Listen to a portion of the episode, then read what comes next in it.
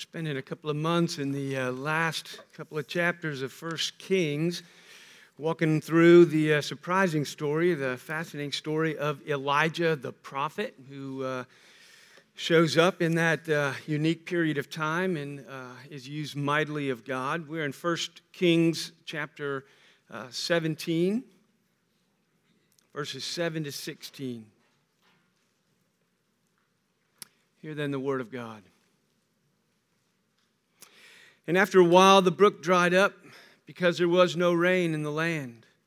And then the word of the Lord came to him Arise, go to Zarephath, which belongs to Sidon, and dwell there, because I've commanded a widow there to feed you.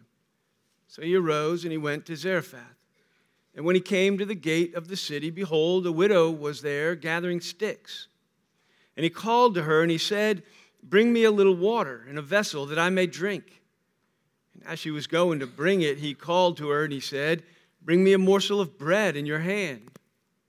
And she said, As the Lord your God lives, I have nothing baked, only a handful of flour in a jar and a little oil in a jug. And now I'm gathering a couple of sticks that I may go in and prepare it for myself and my son, that we may eat it and die. And Elijah said to her, Do not fear, go and do as you have said, but First, make me a little cake and bring it to me. And afterward, make something for yourself and your son. For thus says the Lord, the God of Israel the jar of flour shall not be spent, and the jug of oil shall not be empty until the day that the Lord sends rain upon the earth. And she went and she did as Elijah said. And she and he and her household ate for many days. The jar of flour was not spent Neither did the jug of oil become empty, according to the word of Yahweh that he spoke by Elijah. Pray with me. Father in heaven, we have gathered this morning to give you our hearts in worship. We have gathered to give you our lives in worship. And so, even now, as we come to your word, we want not only to gather information, uh, but we long to experience your transformation. Uh, we want, Father, that you would use your word to open our hearts and our minds and to change our lives so that we might have uh, in our vision the things that you envision and that we might be uh, obedient to what you have put before us. These things we ask and pray in the name of Jesus. Amen. Have you enjoyed some of these sunny days after all that rain? Pretty nice. The beauty of a blue sky, you know, no clouds in it, sun on your face. It's pretty awesome after all that rain. But like most things in creation, too much of any good thing becomes a bad thing. And there's not hardly anything that we have, whether it's food or drink and sunshine, that can, a little bit can be a good thing and too much can be a bad thing. The rain is a good thing. And we've had a little bit too much of it. It starts to become a bad thing. Unrelenting sunshine, no clouds in the sky for months and years. And the ground becomes parched and scorched, so we may start asking for rain again at some point. But that is God and all things in moderation is where the beauty is and where life is. And so, too many blue skies for Elijah too many blue skies for Israel. In verse 7, he says, After a little while, the brook dried up because there was no rain in the land. The situation started to become desperate. You can imagine Elijah sitting by the brook through those months. We don't know how long he was there. We think it was probably something in the, in the uh, in the year range, something like that, that he was by the brook before he goes to Zarephath. And you can imagine him sitting there watching it over the years. It slowly, you know, slows down and slows down and comes down to a trickle, and, you know, begin to see it um, start to just pool up. Maybe even get a little stagnant as he watches, maybe getting a little nervous. That's the way our faith is often tested, isn't it? As we see the things that we don't have a lot of control over um, sometimes they, if they dwindle or begin to be taken away. I wonder if he started to have doubts. You know, is he trying to trickle down? You know, well, now what? You know, now what is he going to do? Am I going to dry up? I'm going to be left here to dry up like the brook? I'd like to know what's next. I don't know about you. I like to, I like to have a plan. And long before it gets down to a trickle, I kind of like to know where, what's next, how this is going to work out. I like having money in the bank. Right? I, I like having it stored up. I would much rather camp by a lake than by a river right? I mean, because I, I would much rather have a sense of the, the reservoir, the resource. There's a certain amount of control in it for us, but, but the Lord waits until the stream is completely dry, which is often His way. He doesn't always give you uh, the abundance stored up, He often makes you trust Him, learn to walk with Him in faith. A.W. Pink said, Faith is not occupied with difficulties, but with Him with whom all things are possible. Faith is not occupied with circumstances, but with the God of the circumstances. And so He often brings us to the brink, He often brings us to the edge, to the 11th hour, before He steps in and graciously does what only He can do. And so it's only then that the word of the Lord came to him. In verse 8, then when there was no rain in the land and the brook dried up, then the word of the Lord came to him and told him to arise and go. Verse 9, arise and go to Zarephath. I love the symmetry between 9 and 10. I wish it was this kind of symmetry in my life. I think and I hope that for all of us we would have that. In verse 9, it says, Arise and go. In verse 10 says, So he arose and he went. Right? There's this exactness of response. God says, Arise and go. And so we arise and go with that exactness, with that precision, with the obedience of a heart of faith and submission to do what God tells us to do, because it is only as we are obedient to His word, it's only as we're walking with Him in the way of obedience and doing all that He has commanded us that we find His provision. It's the way Elijah has been finding it. He was sent to Kerith, and he said, If you go to Kerith, and he says, and I will provide for you there. Not going to do it here. I'm not going to do it at some other brook, but he says, Go to Kerith. And he goes to Kerith, and there he is provided for in the way of obedience as he does what God commands him to do. And the same will come as he now goes to Zarephath. If he stays by the creek where God had originally told him to go, and sometimes we like to camp longer at places than we're supposed to. You know, he may, if he stays there, to stay is to starve, to stay is to die of thirst. To go is to live. It's the way of obedience. You go where he tells us to go, we take the next step. He arose and went. It must have felt like a fool's errand. he went to Zarephath. Zarephath is a small town, if you look it up. It's a small town in ancient Phoenicia. Uh, Phoenicia is that kingdom that sits above uh, Israel, right on the coast of the Mediterranean. Its main cities were Tyre and Sidon you know, seafaring nation there on the edge of the Mediterranean. Zarephath is somewhere right in between Tyre and Sidon in Phoenicia. But like all of, or most of the world at that point, it was now part of the Roman Empire. And it was part of the, the province of Syria, which is, uh, so we talk about the Syro-Phoenician woman. She was a woman in Sidon, but part of the Roman province of Syria in the ancient kingdom of Phoenicia. And he tells him to go to Zarephath, to a widow.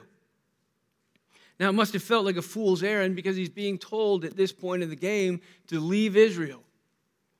Right? This is not part of Israel. This is not part of the kingdom. He tells him to leave Israel, to go to the Gentiles, and not just to any Gentiles, but to go to Jezebel's country. Right? To go to the, the home and the origin of Baal worship right? There's some irony in it to hide in plain sight that they're looking for him in, in Israel, and, and he's going to be sitting in the center of Jezebel's kingdom, ruled by her father, and hide in plain sight. Leave Israel, go to Jezebel's country, to the home of Baal, to a widow. First the ravens that he had commanded, and now one of the poorest and the weakest widows in Jezebel's Baal worshiping Gentile country. the opposite of what I would expect. I think it's probably the opposite of what Elijah would have expected. You know, you had me by the Camp Kerith, and now maybe if you're going to send me to a widow, you know, where in Israel might you send me? Where are the remnants within our kingdom that you might place me? But God often does the exact opposite of what we think. Have you not ever experienced when you think God ought to do X or Y, especially when it concerns you? Usually I have a pretty good idea what God ought to do concerning me next. But as often or not, what God does is something very surprising. He, su- he supplies in ways that we don't expect. He commands us to go where we don't expect to go. And so he sends Elijah to the opposite of we might, what we might have hoped. But there in verse 9, he says he's commanded a widow to feed you. Commanded a widow to feed you. Just as back in verse 4, he said, I have commanded the ravens to feed you. Commanded the ravens to feed you. Now I've commanded a widow to feed you. I've commanded her. And so he gets there in verse 10. It says, And so he arose and he went to Zarephath. And when he came to the gate of the city, behold, check it out. How about that? A widow is there gathering sticks. And he calls out to her and he asks her for a little bit of water. Right? There's a widow at the gate collecting sticks. And it almost says it like, behold, that this is, uh, you know, God's provision, a divine appointment. God commanded her to be there. He said, I'm going to send you to a widow, and he walks into the gate, and there she is. He has the appearance of being accidental. Probably in the widow's experience, it was accidental. In her experience, she was hungry and starving and about to have her last meal, and she's out gathering sticks. And in her experience, it is accidental, a chance meeting. But we know, and God tells us, that He has commanded the widow. He has arranged this meeting. God's hand is upon it. The Lord has sovereignly and providentially ordered the circumstances so that when Elijah arrives there, she would be there gathering sticks. Right? And when, when we hear that God commanded her, this is not the way, I don't think, at least from, from her response, the way Elijah heard God's word to arise and go. When he, when he commanded the widow, his hand is more secret. His hand is unseen. His work in her life, what he did to ordain and to orchestrate all those events so that she would be at the gate when Elijah got there. He commanded her to be there. But she went of her own accord looking for sticks to make dinner. But I ask you, do you believe in the sovereign God of the Bible? Sometimes we think God is sovereign, but we put a lot of limits on it. We have a very small idea of what God is capable of or the way that He works in our lives and orders things in our world, how sometimes we have more of a practical you know, uh, clockmaker view of God where he is he has things going and he'll intervene here and there, you know, if I ask him to, but otherwise, you know, he's somewhat removed unless we really call on him to do something. But we're given a picture here and throughout the entire Old Testament where you will see that the image of God is that his hand is on everything, that he's ordering and working in all things. He's commanding the ravens and he's commanding the widows and he is ordering all things according to the purpose of his will, bringing them to fruition. Do you not know that your Father is working all things together for your good, orchestrating and commanding that things should fall out the way he designs them for your good, for our good? That he is sovereign. There are no chance encounters, only divine appointments. Proverbs 19:21 says many are the plans in the mind of a man but it is the purpose of the Lord that will stand.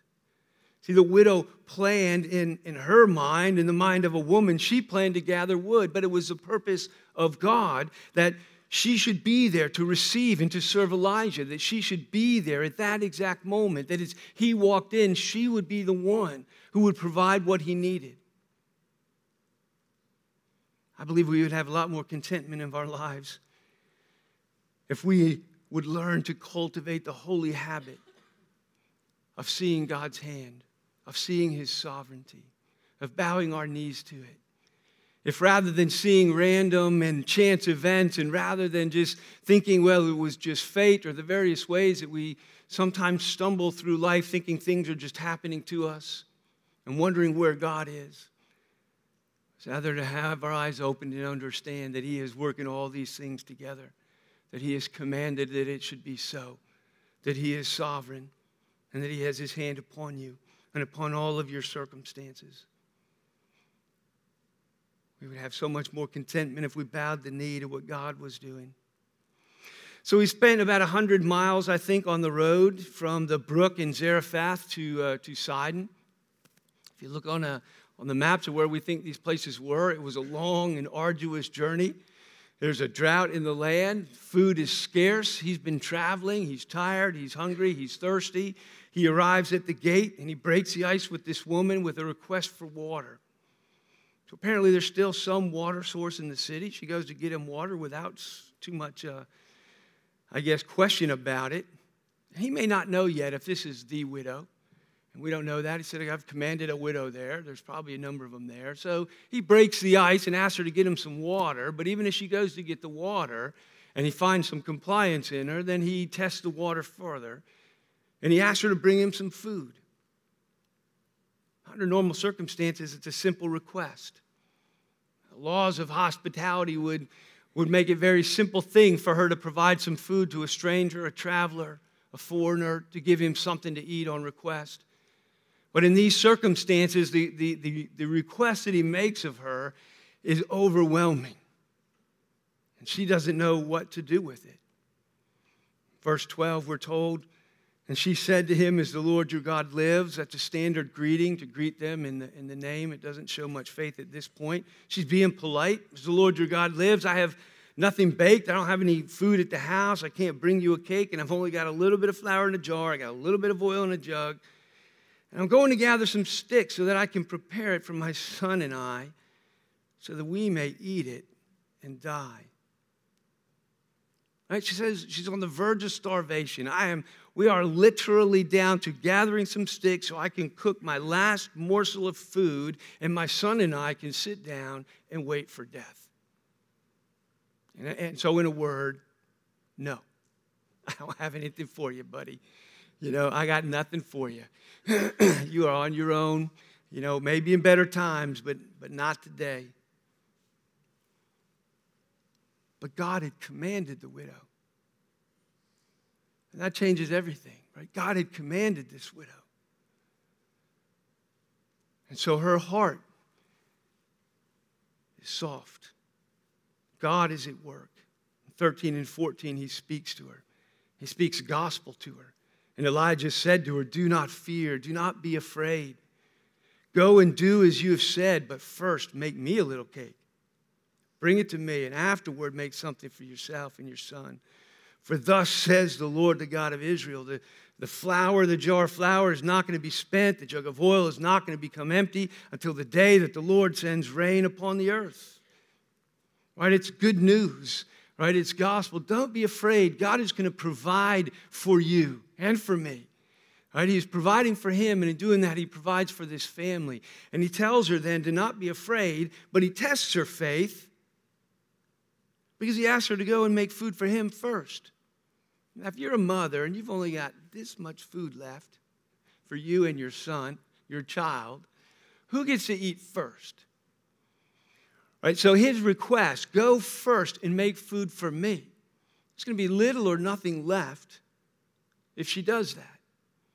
Right? But make food for me first because I'm telling you, if you do that, then it's not going to run out. You and your son will eat, not only today, but for many days. That God is going to save you from this famine. He's going to save you from these circumstances, but you're going to have to go and make me food. You're going to have to make my dinner with what you got left. So there's this call for faith on the widow to, to go and put her trust that God would provide for her. And she does respond in faith in verse 15, right? She went and she did as Elijah said, and, and she and he and her household ate for many days. The widow responds in faith. And why does she respond in faith? And why does she go and make him food? Because God had commanded her. Because God was at work. He's able to cause us to will and to do of His good pleasure. And God had commanded her. And so the first thing that, that happens when he gets there is she gives him water and food, exactly as God said I've commanded a widow to provide for you, to feed you. The Lord is working in her heart. Just like Lydia, it made me think of Lydia, the seller of purple cloth, when Paul is talking, and then what it says about her says that the Lord opened her heart to listen to what Paul said. Right? How the Lord opened her heart so that she would listen to what Paul said. You see that in the widow here, who is basically saying, I got nothing for you. Right? There, there, you know, the cupboard is bare, buddy. No. And then with just that call, the Lord your God, the Lord God is going to provide for us. Her heart is moved, her heart is opened. She responds in faith like Rahab, who received the spies. The Lord made her willing and made her able to respond in faith and obedience. She believed that Yahweh, the God of Israel, was going to take care of her and her son. Right? Her heart shifted from trusting in Baal to provide for her and her son to trusting the word of this prophet that Yahweh, the God of Israel, is going to save her and her son. She believed him. Perhaps it was credited to her, credited to her as righteousness. Chosen by God not just to be saved from the famine, but saved from her idolatry, her heart turning to the God of Israel in hope of salvation.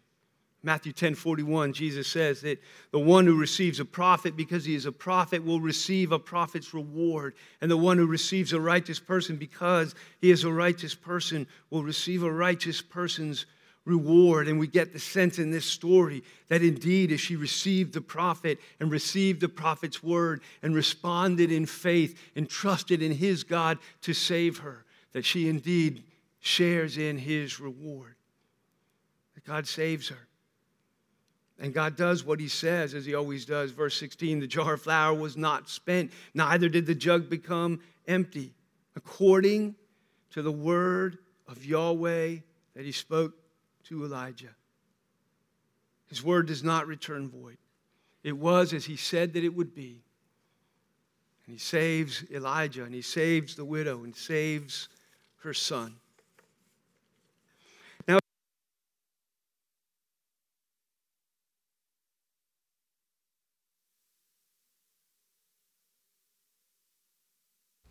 Sorry.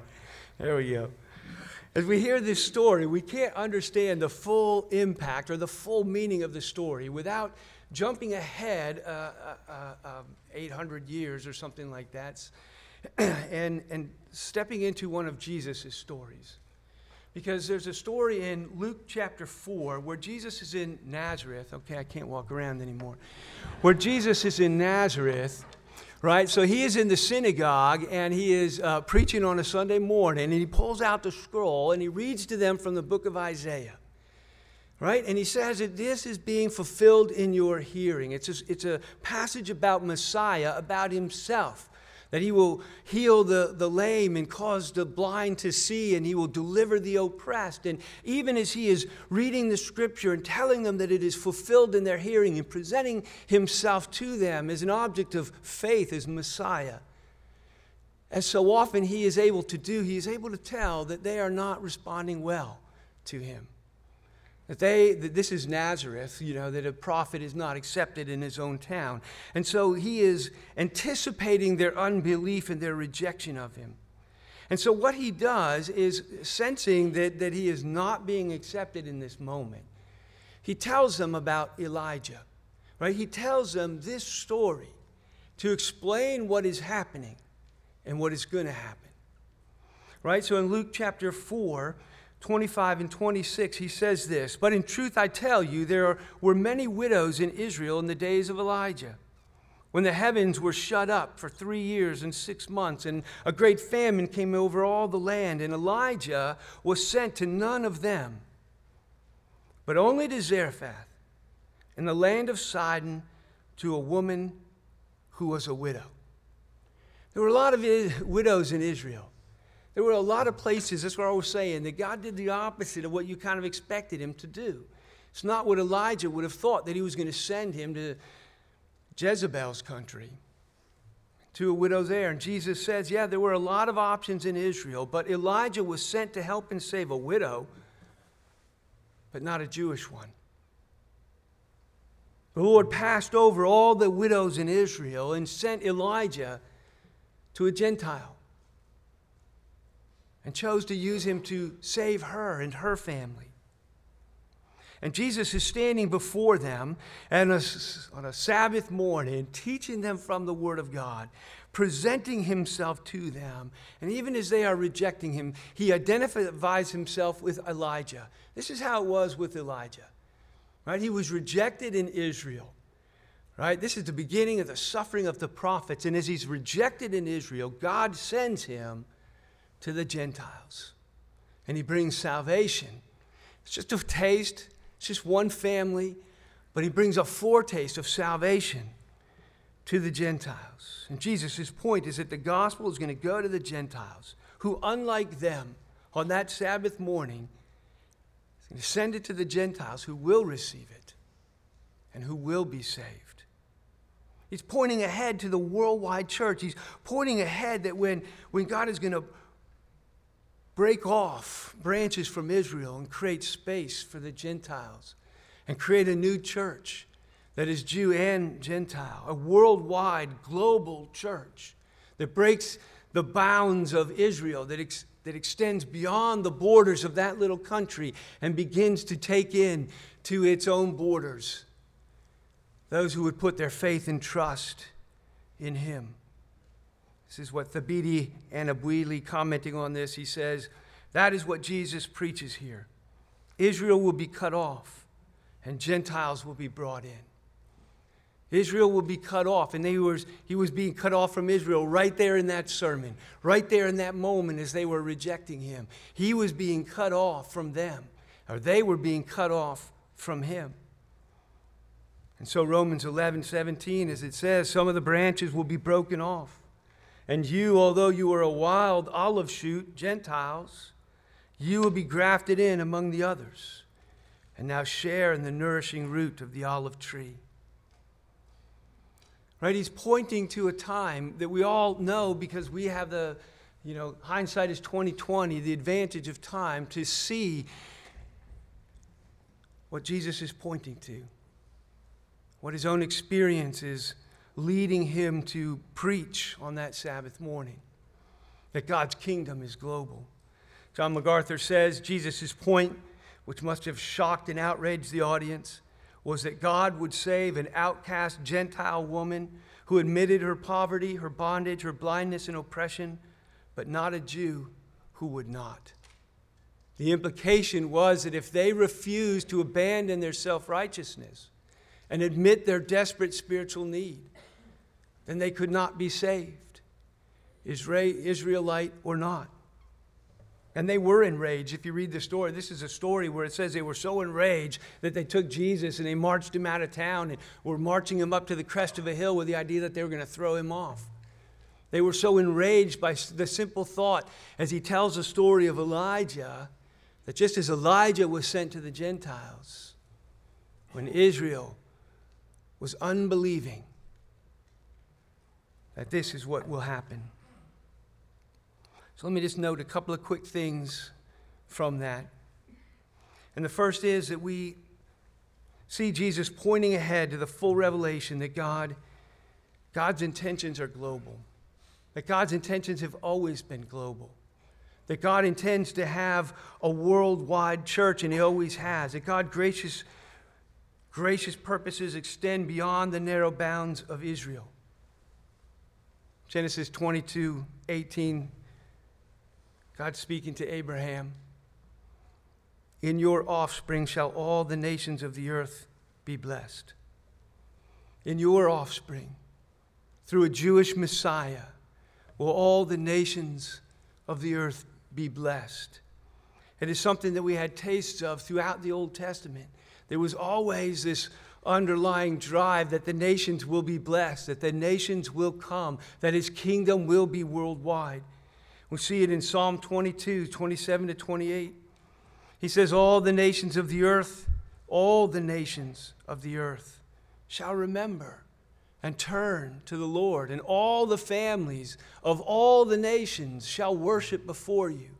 For your kingship belongs, for kingship belongs to Yahweh, who rules over the nations. And this is a revelation. It's a revelation to Elijah. It's a revelation to the Jews in Jesus' time that Yahweh, Yahweh there, his covenant name, that Yahweh is king of the nations, that he's not a tribal God, right? That he's not a national deity for a small piece of desert, that Yahweh is king of the nations and king of the earth, that all other gods are no gods at all, that he rules and he shows his power as he commands a Gentile woman to fulfill his purposes for his people. So Paul says in Romans 10:12 there's no distinction between Jew and Greek for the same Lord is Lord of all bestowing his riches on all who will call on him. Right? He bestows his riches on all who will call on him with no distinction. And sometimes we can get tribal. Sometimes we think that we have start to draw the lines and the boundaries of God's mercy and grace. But he says that his mercy is for all who will call upon him, that God's people are a people of faith. Second, we notice his choice that he passed over all the most likely candidates. And not only does he send him to a surprising place in terms of sending him outside of Israel and sending him to the Gentile nations, right? But he also sends him to the most unlikely candidate for his favor. He opened the heart of a woman, a widow. She was poor, she was starving, she was a Baal worshiper. She was living in the center of the kingdom of God's enemies, the enemies of Israel. You know, the influences that was destroying her even as they were meeting. But the scripture tells us again and again that God chooses the foolish and the weak and the despised. And sometimes we forget this. Sometimes as we look at our neighbors or we look at our coworkers or we look at the person down the pew, I don't know, but as we look around us, sometimes we forget that God saves the least and the lost, the foolish and the weak and the despised, the shamed, the wise and the strong, so that no one can boast.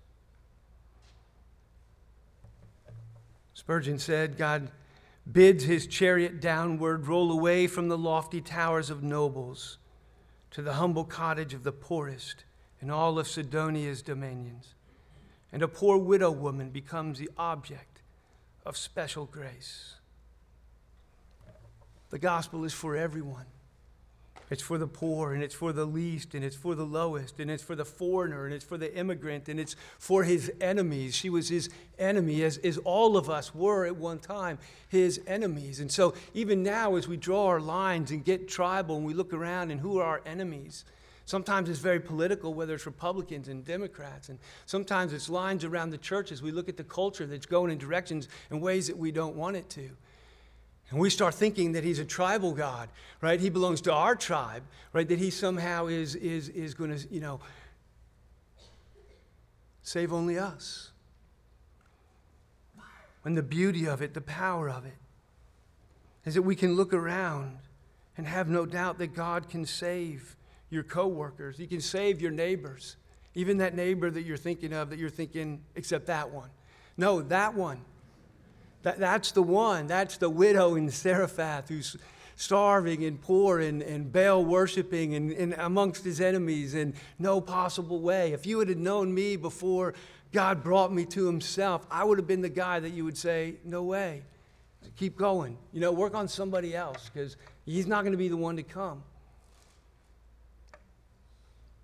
Thanks be to God. He takes the least likely candidate and makes them the object of his special grace. So not only should we doubt that he can bring your neighbor or your family members or your coworkers or whoever you're looking at, do you doubt that his grace could reach you? There are times that we think that we're too far out there, that we've done too much, or that we are too at odds, that we are among his enemies. Surely he's angry at me. Surely there's too much distance. He bestows his riches on all who will call on him. So finally, let me just strike the note of warning that I do believe as Jesus addresses the synagogue. And I think it should, it should, in a sense, slap us in the face. If Jesus were here this morning he pulled out the scroll and he read from uh, and read from it, you know, the danger is that for us are the same as the danger is for them. They grew up in the church. They thought they knew all the answers right? They were connected to all things Yahweh, right? They were connected to all things that had to do with God. But somehow they had missed taking hold of Christ by faith. Somehow, when Jesus is set before them for all the churchiness that they were a part of, they had not taken hold of Christ. Somehow, He had not become into their lives as Lord and King and Savior and Messiah.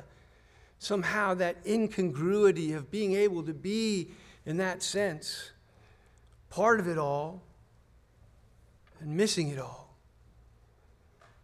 Thabiti Anyabwile says again, perhaps you've been brought up in the church the way they were raised in the synagogue. You know the language of the church. We know the culture and the rituals of the church. We know the routine, but we don't know Jesus. I think Jesus' sermon is aimed at the nominal believer, those who assume they're God's people, but have no living, saving knowledge of Jesus Christ to assume too much and to not take a hold strong enough, personal enough to take hold of Him and to know Him and to love Him personally. Not trusting your heritage or your family as we think of our young people, not trusting to your family. The, the people in synagogue were trusting to their family, that they were a part of it. They were part of the tribe, so surely they're okay. Not trusting in our heritage or our family or our church affiliation, but trusting in Jesus and Jesus alone. And not fail to take hold of Him.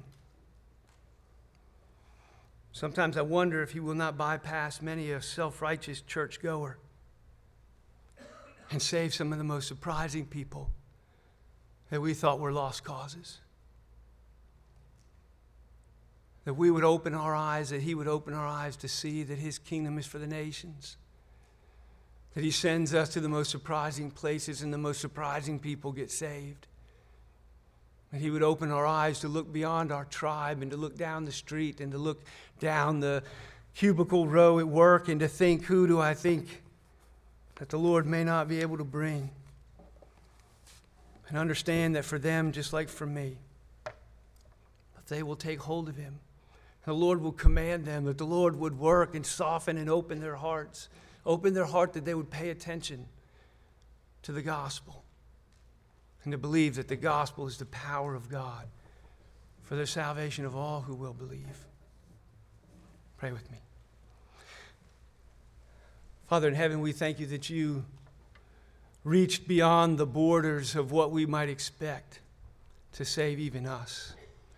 And Father, we thank you for uh, Elijah and his ministry, uh, for the way that he would respond so exactly to your command. And I pray for us here this morning that even as you send us and say, Go and make disciples of all nations, that we would arise and go and make disciples of all nations, that we would have our eyes open to see that you are able to save the least and the lost, that we might open our lips and speak the truth Father, we thank you that you love us this morning, that you speak to us. But we pray again, Father, that it wouldn't be just information we've gathered, but that our lives would come into conformity with your word, and that we would go, arise, and go, and make disciples of the nations.